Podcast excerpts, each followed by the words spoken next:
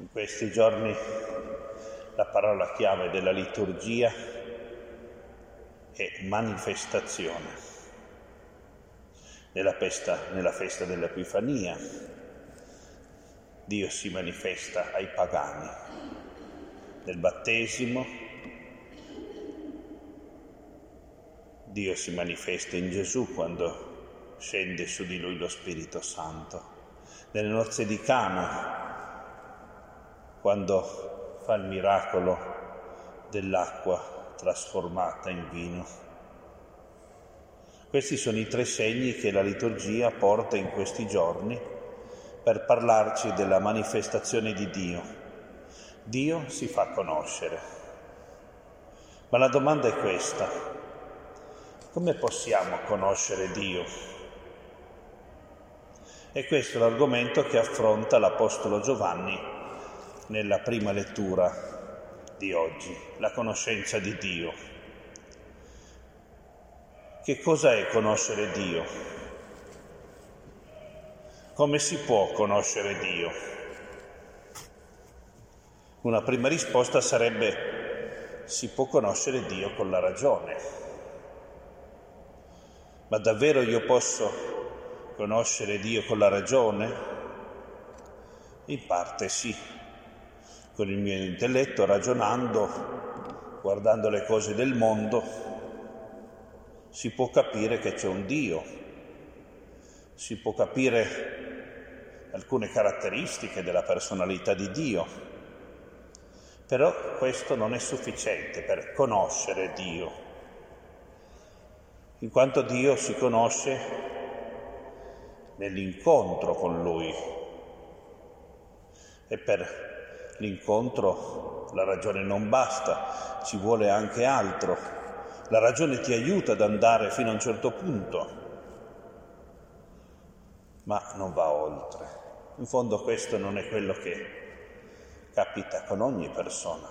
Tu con la ragione puoi conoscere che la persona c'è, alcune caratteristiche, ma non puoi conoscere la persona finché non si crea comunione, finché non si crea dialogo, finché non si crea incontro. Tu avrai notizie su quella persona, ma non conoscerai quella persona. Ecco, questa è la trascendenza. Eh? L'essere profondo di una persona trascende. Quindi si parla della trascendenza di Dio, che va oltre la nostra ragione, Dio, no? Quindi Dio è trascendente perché c'è la trascendenza di ogni persona, in quanto Dio è persona, è trascendente come è trascendente ogni persona. E allora come si fa a conoscere Dio? Nella sua lettera Giovanni dice chiaramente che cosa è Dio. Dio è amore. Perciò soltanto per la strada dell'amore tu puoi conoscere Dio. Amore ragionevole, accompagnato dalla ragione, ma amore. Ma come posso amare uno che non conosco? La risposta è chiara. Ama quelli che ti stai vicino. Questa è la dottrina dei due comandamenti. Il più importante è amare Dio perché lui è amore, il secondo è amare il prossimo. Ma sono collegati questi due comandamenti. Per arrivare al primo dobbiamo salire per gli scalini del secondo. Attraverso l'amore al prossimo arriviamo a conoscere Dio, che è amore. Soltanto amando ragionevolmente, ma amando, possiamo arrivare a questo amore. Carissimi, amiamoci gli uni gli altri, perché l'amore è da Dio. Chi chiunque ama è stato generato da Dio. Tu non puoi amare se Dio non ti mette l'amore dentro, non ti genera questo amore. Perché chi ama conosce Dio. Chi non ama non ha conosciuto Dio perché Dio è amore. Sant'Agostino direbbe tu ama, ama il prossimo, ama i poveri, ama creando l'amore reciproco e poi guarda nella tua anima il punto dove nasce l'amore e lì troverai Dio. Non si parla naturalmente dell'amore delle telenovele, è un amore solido, forte, un amore eterno che si manifesta. La parola di questi giorni è manifestazioni.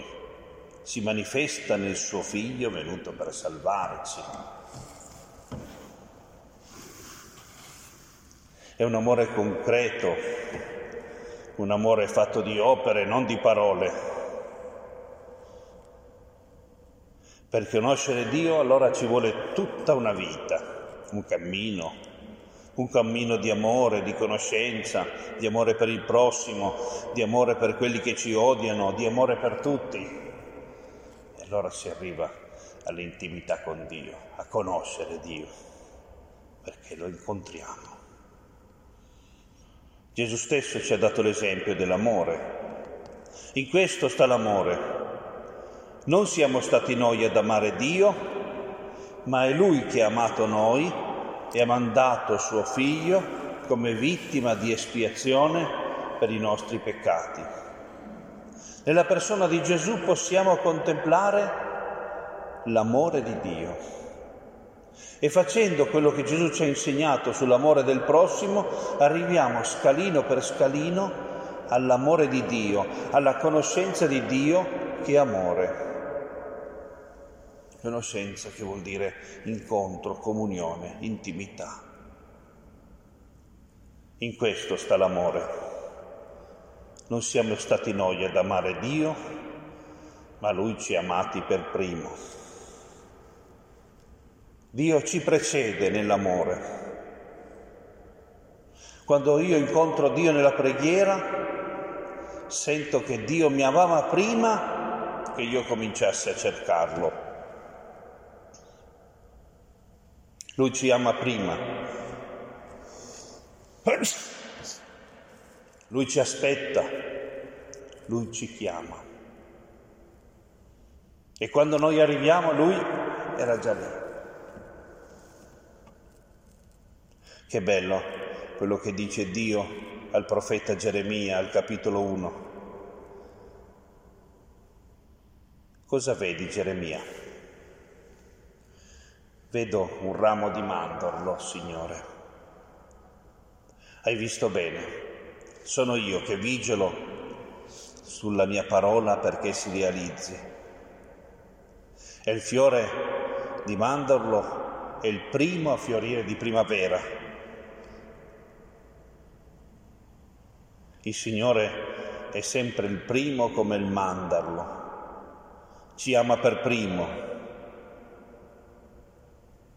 Avremo sempre questa sorpresa. Quando ci avviciniamo a Dio attraverso le opere di carità, attraverso la preghiera, nella comunione, nella parola di Dio, troviamo che Lui è lì per primo ad aspettarci, ad amarci.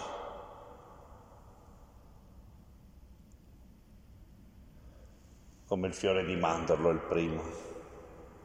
Nel Vangelo letto oggi si dice che Gesù ebbe compassione di tanta gente e l'amore di Gesù.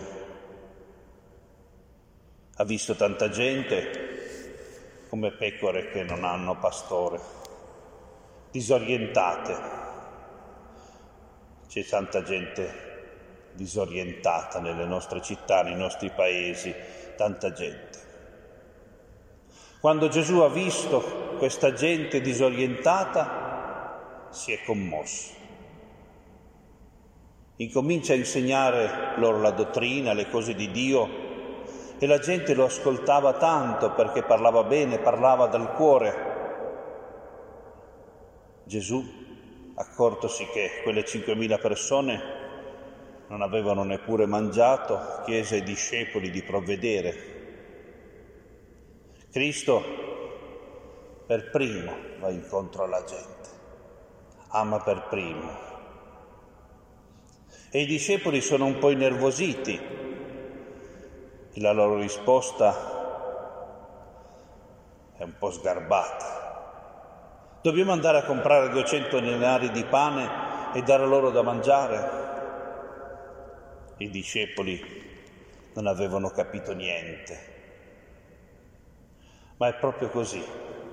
L'amore di Dio sempre ci sorprende, ci spiazza.